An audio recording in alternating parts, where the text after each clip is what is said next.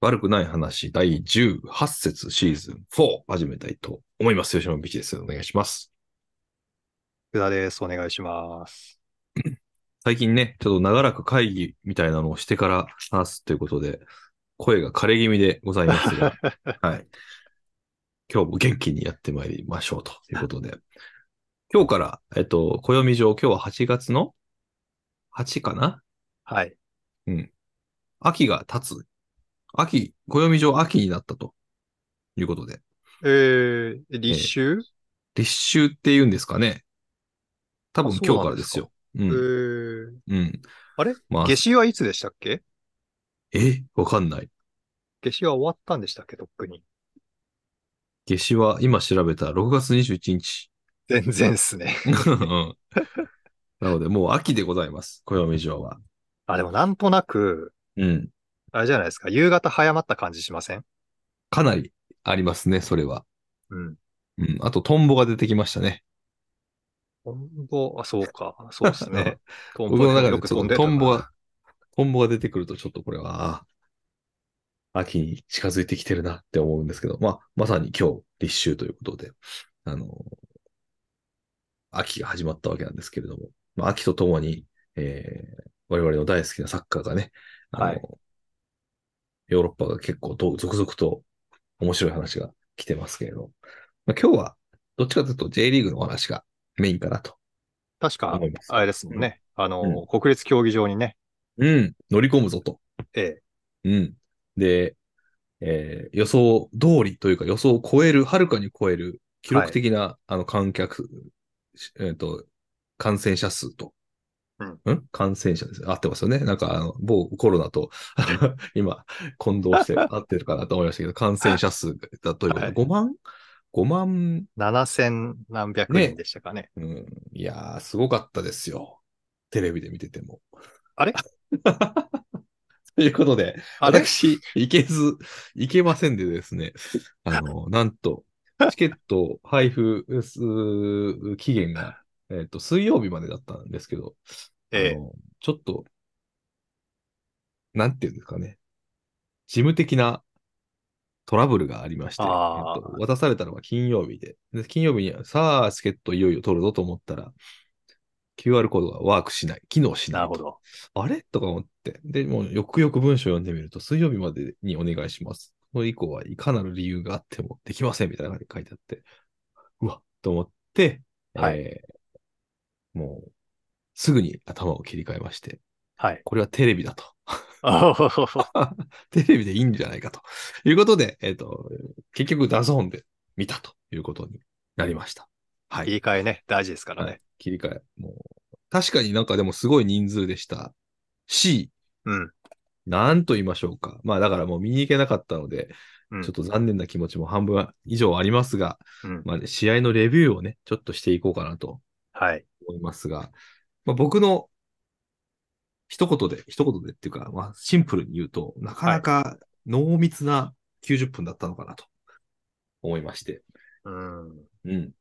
なんていうのおのおの、おのおののチームのサポーターは多分言いたいことがたくさんあるんじゃないのうんみたいなところもちょっとありつ つ、えー、あの、週刊エビレックスということで、あの、洋介さんの方から、ちょっとはい。エビレックス目線で、まずはレビューをいただけるといいのかなと思いますが。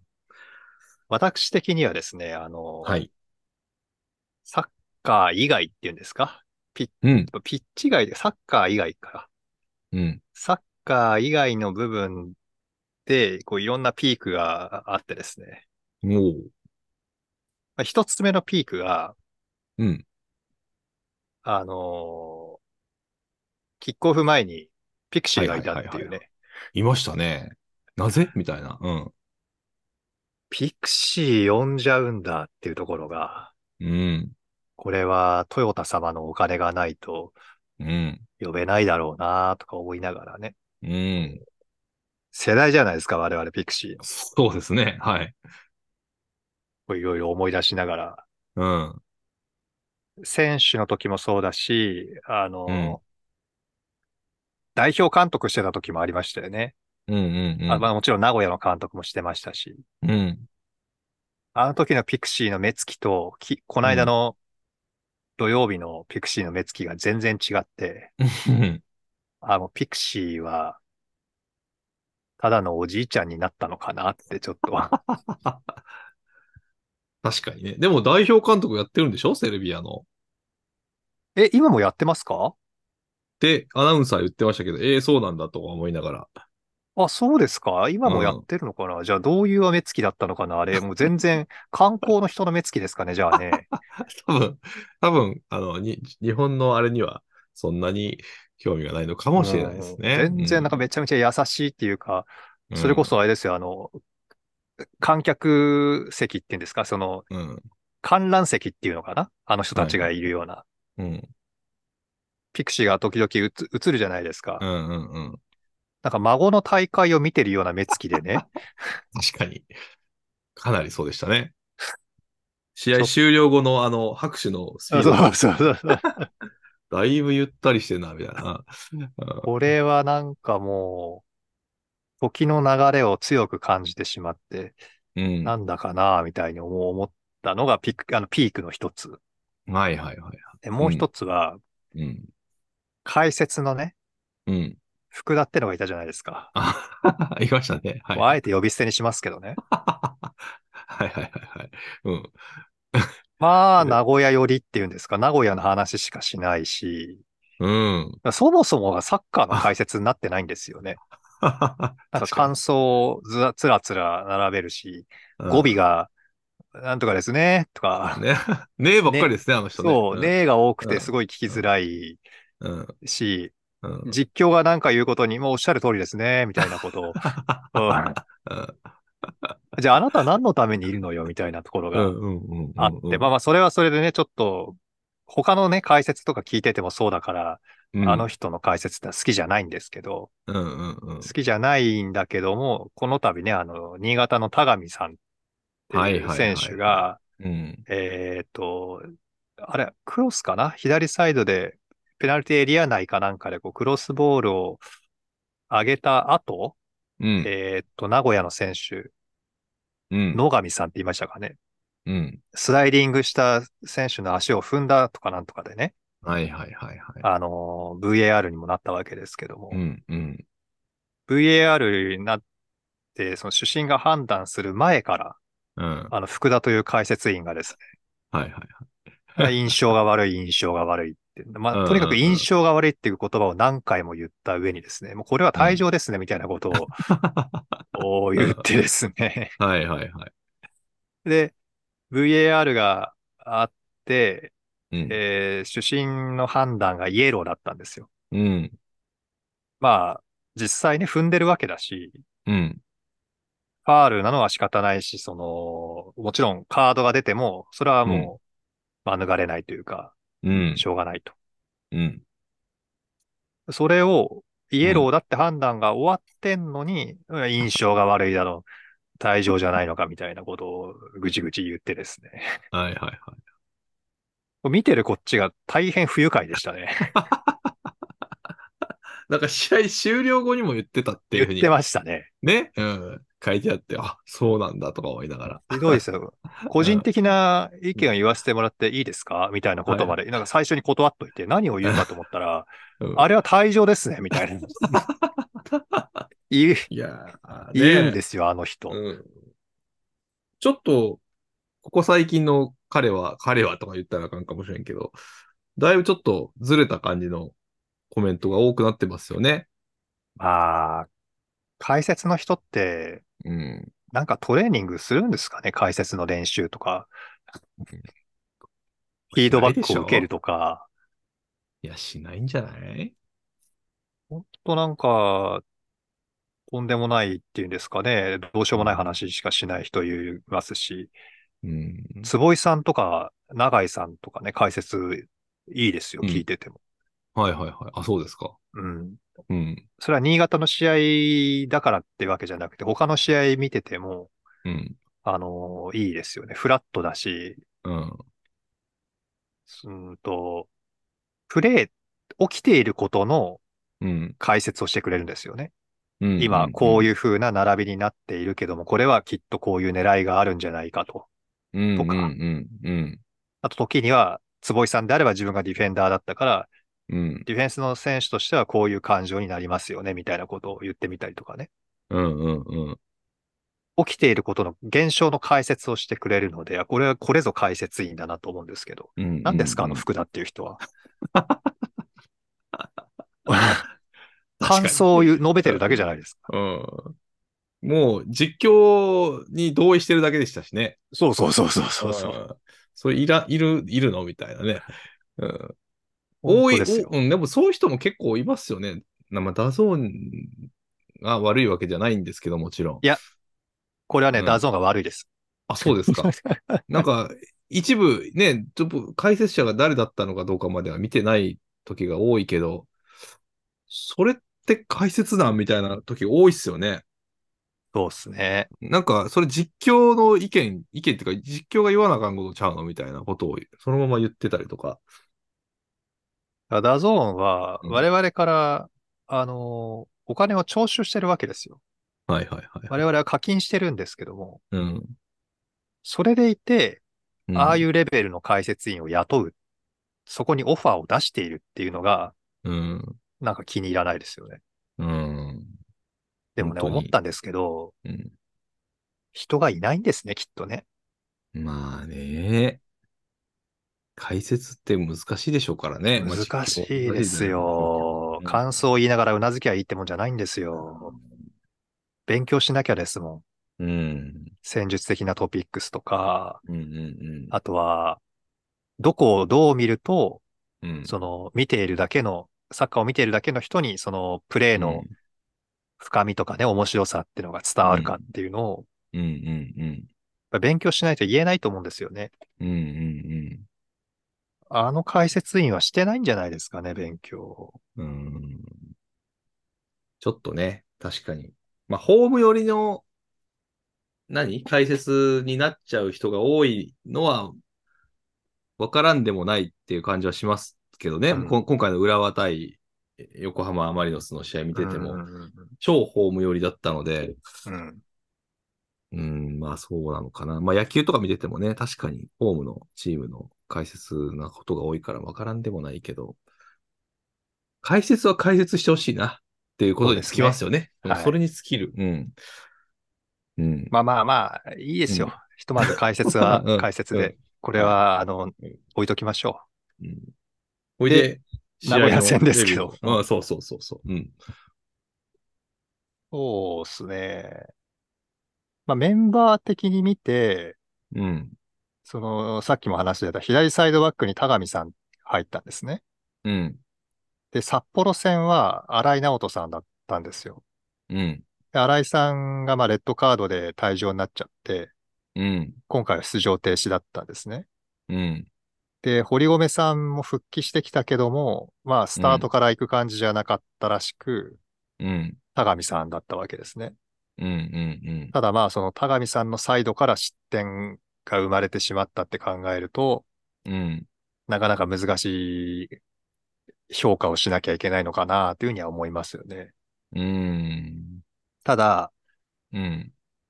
あのーフォーバックをうまく攻略されちゃったよなっていうのは思いますよ。見てて。ああ。サイドバックもセンターバックも釣り出されたうん。スペースをうん。センターハーフのね、選手がうん。埋めるんですけども、うん。埋めた後空いたところをまた使われて、うん。で、そこをケアしようとして動いたところをまた使われてみたいな感じで、うん。セオリー通りに崩されてしまったっていう感じですかね。うん。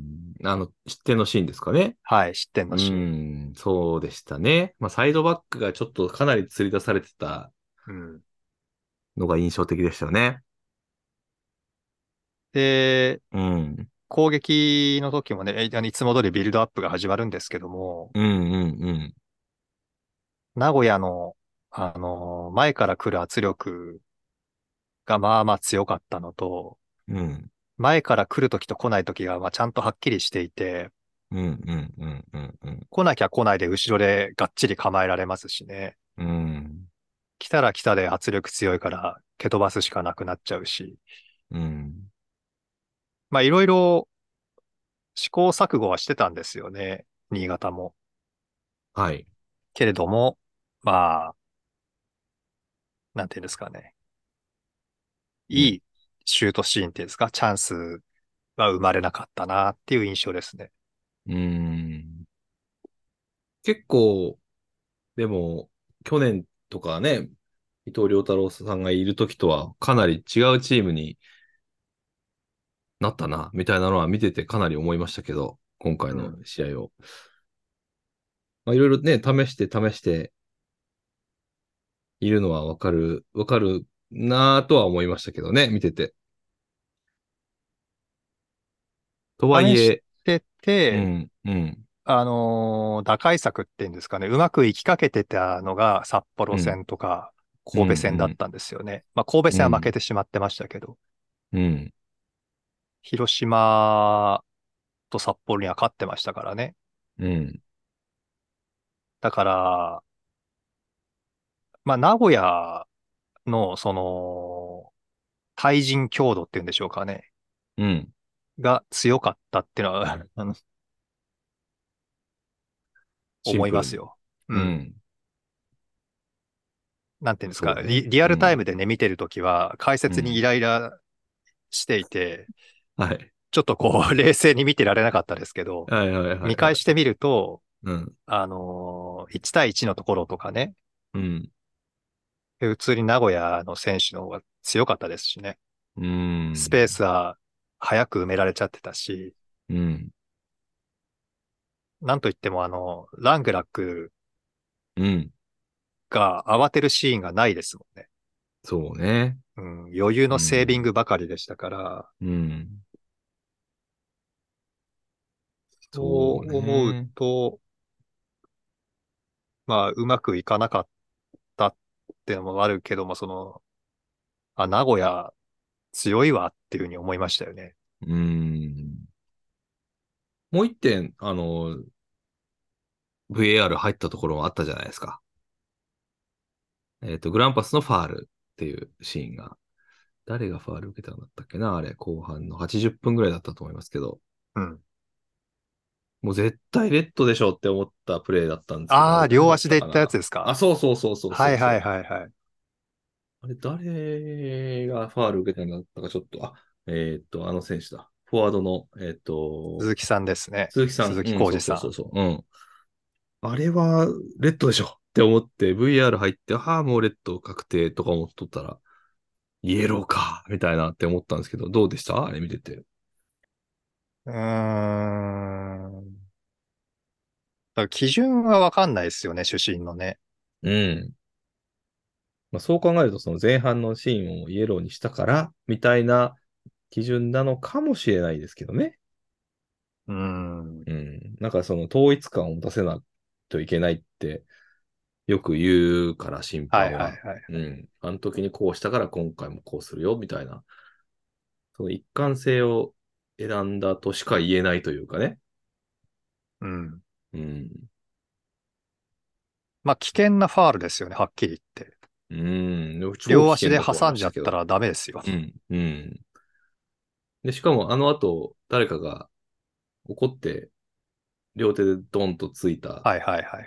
ら、絶対痛くないであろう肩をひらっと押さえているグランパスの選手にまたイライラ僕はしちゃいましたけど、いや、い 痛かったじゃないですか。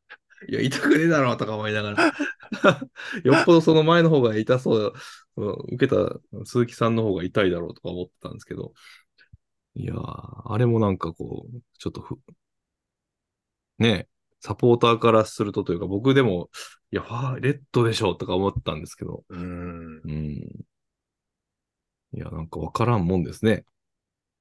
いや主審のレベルが上がらないとリーグのレベルが上がらないってよく言われますけど、うん。その通りなんですよね。うん、まあ、審判の難しさもね、あるっちゃあるけど、うん。ちょっと不明でしたね、あれはね。で、まあ、今回は敗れてしまったということで、まはあい。ね、アウェイ、アウェイ、アアウェイ扱いに、まあ、アウェイと言ってもかなりぐらいね、サポーター、アルビレックスのサポーター来てくれてましたけど、はい。まあ、アウェイですから、まあ、ここはまあ、しょうがないことはないけど、まあね、あるとしても、まあ、注目なのは今回、下位チームが結構頑張ったんですよね。あそうそう、そうなんですよ。そう。それもね、ちょっと、あれとか思って、特にやっぱり横浜 FC、であと湘南かなはい。湘南もちょっとちらっと試合見てたんですけど、おーよく頑張ったなーとか思ってね。うん。ですなんか下位チームこれまた上がってくると怖いなーと思いながら見てて、見てるんですけど。湘南と広島でしたっけ、広島、そう。広島ずーっと勝ててないですよね。なんだかんだで。ああ、そうかもしれないですね。うん。うん。調子落としてますね。うん。いや、横浜 FC ですよ。そして、サプライズは。ヴィッセルに勝っちゃいましたからね。あれ、得点シーンうん。見てましたけど、うん。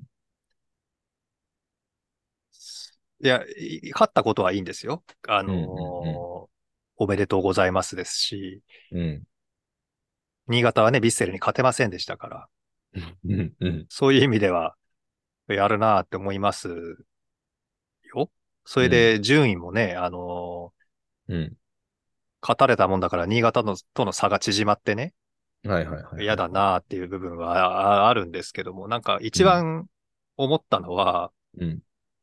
そういうサッカーで未来があるんだろうかみたいな、ちょっと余計な心配っていうんですか。 あ、横浜 FC さんのそうそうそうそう。ああ、なるほど。うんうんうん。どう、 なるほどね。なんか神戸からしたらね、うん。あの、交通事故が2連チャンで起きたみたいな感じ の、そうですね。そうですね。うん。あ何年に1回決まるんだろうみたいなミドルがうね、ん。ズドンとまず決まったはいのはいはいはい、と、はいうん。 2点目は、あれでしうんょ、あの、かけっこで勝って、そうです、そうです。で、ゴールうん。ね、決まったわけですけど。うん。うんなんかジュニアサッカーで見たことあるな、この人みたいな ぐらいのやつでしたね、あれは。そうそうそうそう。うんああいうことでいい、いいんだっうけ、っんていう、いい、まあ、か勝つことが大事なのはね、いいんですけどね。うんうんじゃあ、例えば、足の速い選手がいなくなったら、横浜 FC ってのはどうなるのとか、うん。なんかね、なんかちょっと思ったりとか。うん。うん。ちょっとね。確かに。横浜 FC は、育成にはかなり定評はありますけど、チへーチームとしては、確かに、どういう、まあ、うーん、でも神戸相手に本気で勝ちに行った結果があれだったのかな。もうあ、勝つならあれしかないみたいな感じだったのかもしれないですけどね。まあうね、ん。神戸もライン高めのチームですからね。うん。ほんでもって、ほら、小川、うん。小川、小後期川幸輝さんうん。移籍して、うんえーと、あと、誰でしたっけあの、ブラジルのうん。サウロ・ミネイロ。はいはいはいはいはミネイロも移籍して、い。うん。ストライカーが今い全然いない。いないっすよね。はい。そうなってきたら、ああいうサッカーになるだろうなーっていうのはなんか、わからなくもないっすよね。うん。まあね。あれしかなかったんでしょう、きっと。まあそれは、僕がどうこう言うことじゃないにしても、勝ったのはすごいな、新潟と差縮められて嫌だなとかっていうのよりも、うん。これでいいのかってうん。まあ、ね、余計なお世話だって言われますけど。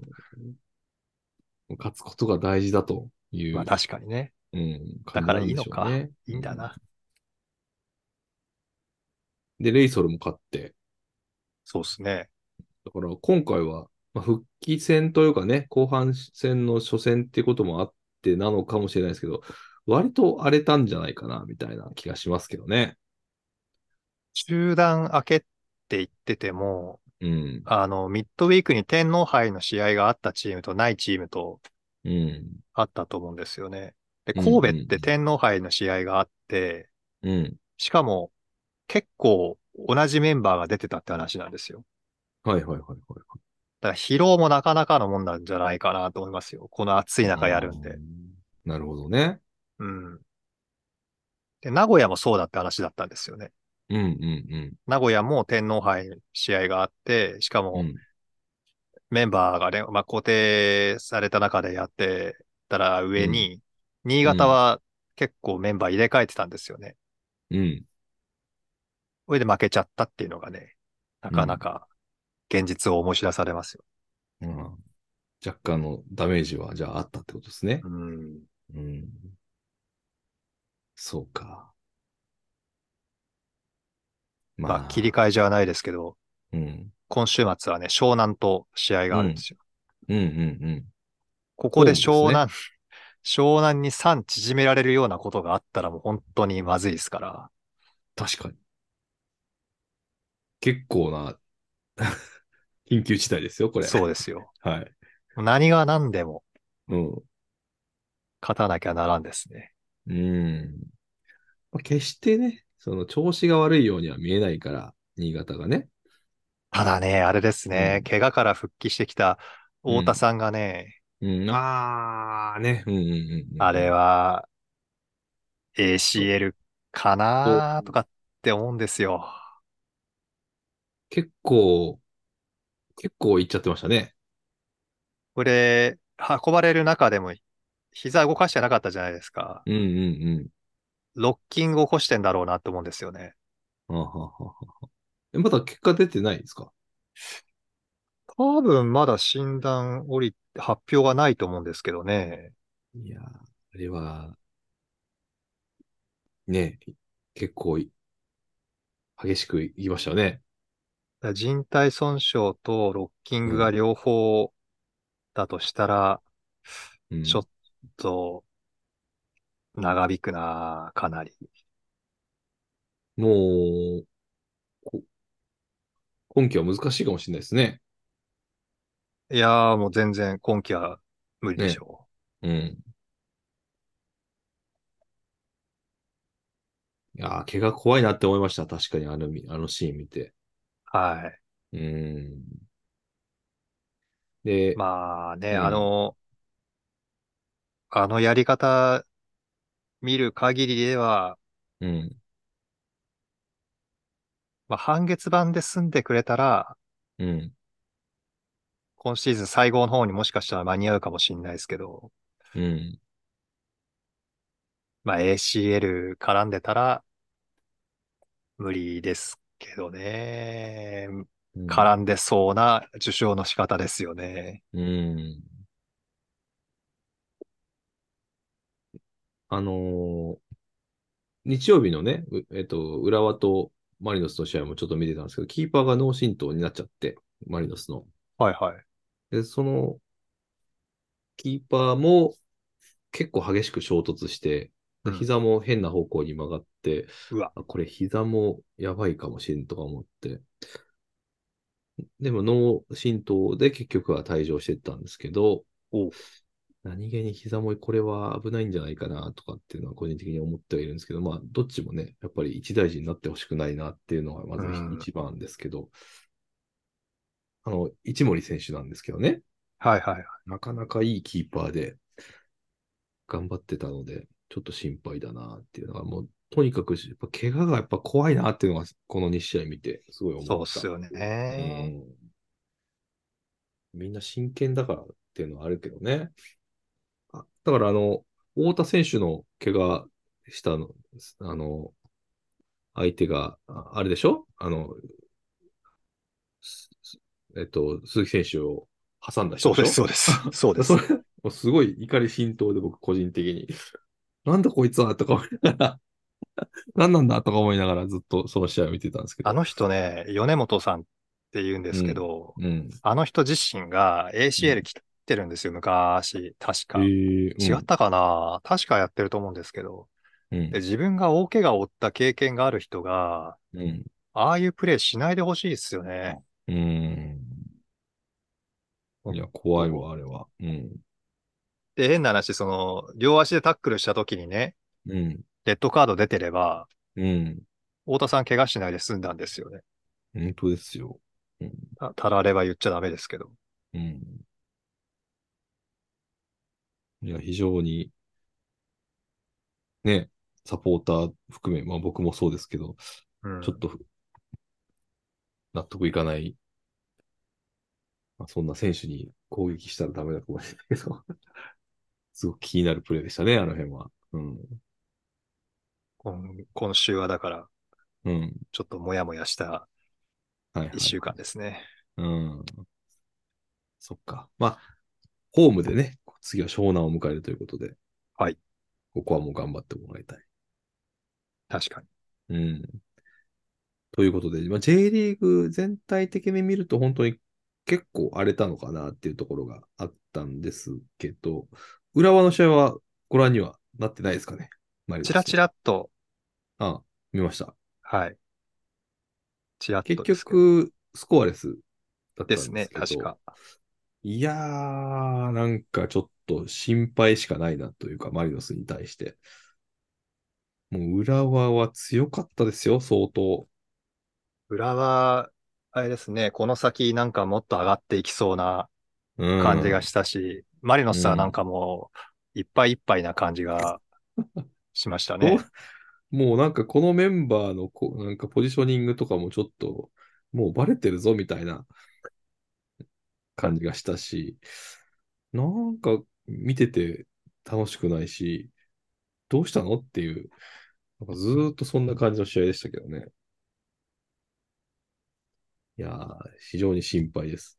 アタッカー陣は誰か補強がありましたっけ横浜。トップ下取りましたよね。あの、あ、違うか。あ、そうそう、韓国人のああ、うん。なんていう人か忘れちゃったけど、取りましたよね。はいはいはい韓国代表で、まあ、結構ファンタジスタ系の選手だそうですけど、ちょっと詳細僕わかんないですけど、かなり評判のいい選手なんですよねう。ん、うん。うん。もう出てこなかったけど、あ、逆に中島選手がね、途中から出てきて、裏あ、は。レッツですね。はい。で全然、ほぼボール触らず終わっちゃったんですけど、まあ、あの、今後の活躍にね、期待ですよね。中島選手なんか、特 に。まあ、新潟戦以外 でね。そうですね。まあ、あの、なんていうんですか、珍しいファンタジスタタイプの方だとは思うので、ね、どういうプレー見さし見見ね、見せてくれるのか楽しみですけど、うん。それこそ、あと、ザイオン選手が移籍が確定したということで、ねえ、ユナイテッドねからオファーがあったみたいですね、実際に。ね、あったけど、シントトロイデンに行くと。はい。まあ、でも、なんか、僕、僕でもそうするかもなとか思いましたけど ね。うん、まだ若いし、そして、まあね、うん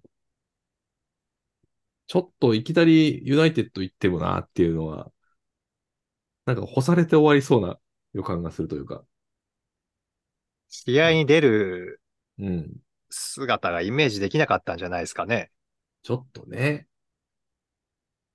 で、シントトロイデンはシントトロイデンで抜けたんですよね。キーパーが。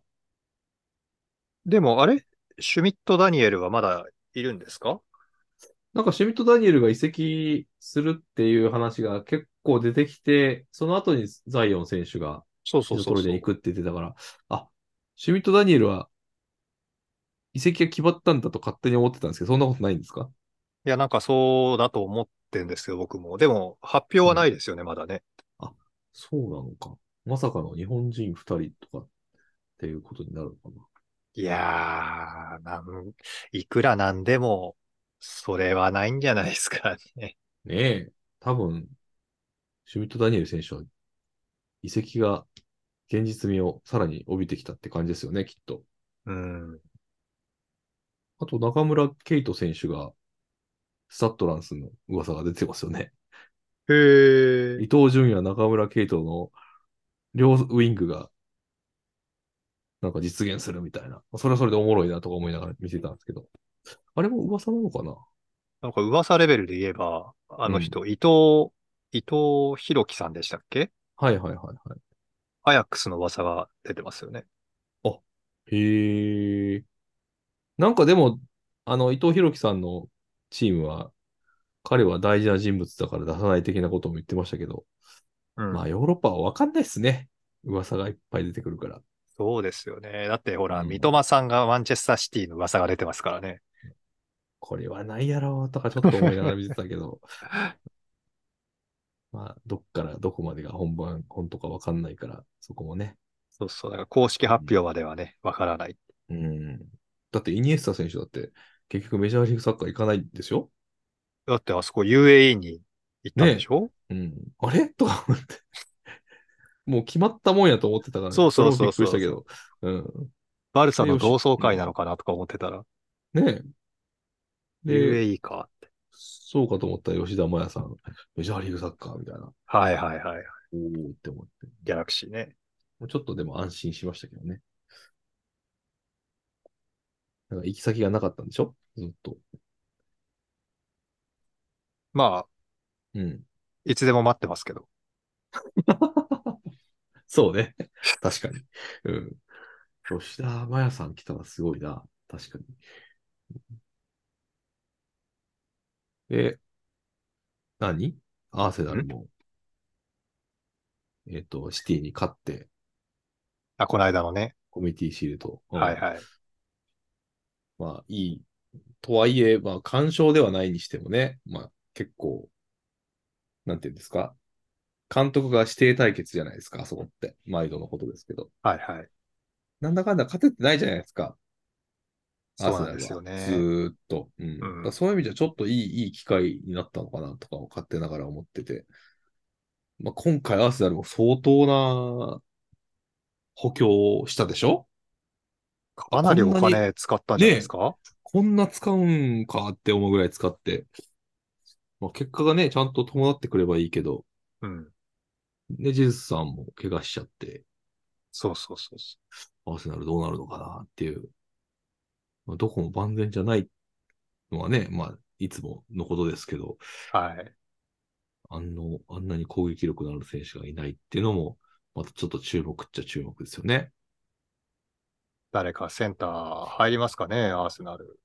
いや、なんかスミスローがセンター張るっていう噂がありますよ。おおそうです か。うん。アおルテタが。おー アルテタは、その案もあるみたいなことを言ってるらしいみたいな。まあ、これも噂レベルなんでしょうけど。オロサーレもあそこするんですよね。しないのかなまあ、できなくはないでしょうからね。うん。うん。まなんか、なんていうの、誰でもできそうだし、プレミアのサッカーは特にこう、ポジションがかなりいい意味で曖昧になりつつあるというかね。うん。作戦でもうフレキシビリティがすごいみたいなところがあるから、なんか誰でもできちゃうみたいなところがあるのかもしれないけど。まあ、どういうタスクをね、チームから求められてるのかにもよりますけど。うんあとはもう普通に冨安選手頑張ってほしいなっていう、ただひたすらにそれを願うわ。なんか、うん、セリエのチームからオファーが来るとか来ないとか。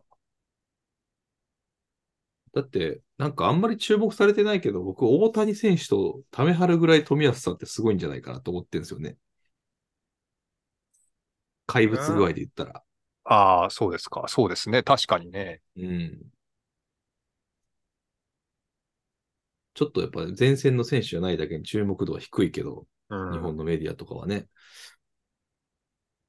スペックで言ったそうらでもう同じぐらいのなんか怪物度なんじゃないかなとは思いますけどね。でもまあ、二刀流、右サイドバックと左サイドバックってことですかいや別に二刀流っていう意味ではないけど、センタなんかこうーバックとサイドバックってことうーん、 二刀流っていう意味ではないです。ああ、そうですか。うん。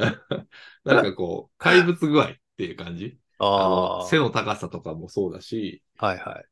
ビルド、ビルドアップされたあの肉体もそうだし、なんて言うんですかかといって、ああの、フィジカルお化け。あフィジカルお化けなんだけど、頭もちゃんといいっていう、うん。あの辺がなんか、ちょっとこう、僕の中で共通点が多いなと思って。なるほ。ど。うん。で、えーそこにこう、八村塁選手とかがああ、はいはい絡んではきい、はいて、。その3人とかで写真撮ってほしいな、みたいな、個人的には。はい。全員でかいっすね。 そうそうそうそうそう。あの辺をちょっとこう、個人的にちょっと見てみたいなって 思って。じゃあぜひそこにあの、本間しおんくんも混ぜ ても。それは、なんか、すごい光景になりそうですね。初めて宇宙人がお降り降りてきた時のあの写真みたいな、 なっちゃいそうですけど。うん、160代とかでしょだって。はい。それすごいよな。それでヨーロッパでやれてるんですもんね。なかなかね、まあ試合には絡めてないですけど。うん。いや、ほんと頑張ってほしいですよね。そんなところそうですね。もうちょっと、う試合をもうちょっと、もう一回冷静になって見てみますね。あ、 あの、アルビレックスの。はい。そうですね。今度あの、解説をオフにして、あ、それの方がいいと思いますよ。音消してみようかなと思って。うん、それはマジでなんか僕も最近ちょっとハマってますね。あの、天皇杯以来。なし の、なしって結構いいかもって思いながら。なんかあの、うんなん、なんていうんですか、選手の声とかは欲しいんですよ。サポーターの声とか。そうそうそう。それが、なんかね、オフにできたらいいっすよね。だからダゾーンも、なん、かあの、解説ありのプランと、うん。解説なしのプラン作ってほしいですね。うん。その方がちょっと安いとかね。ねえそれでもいいよ、本当に。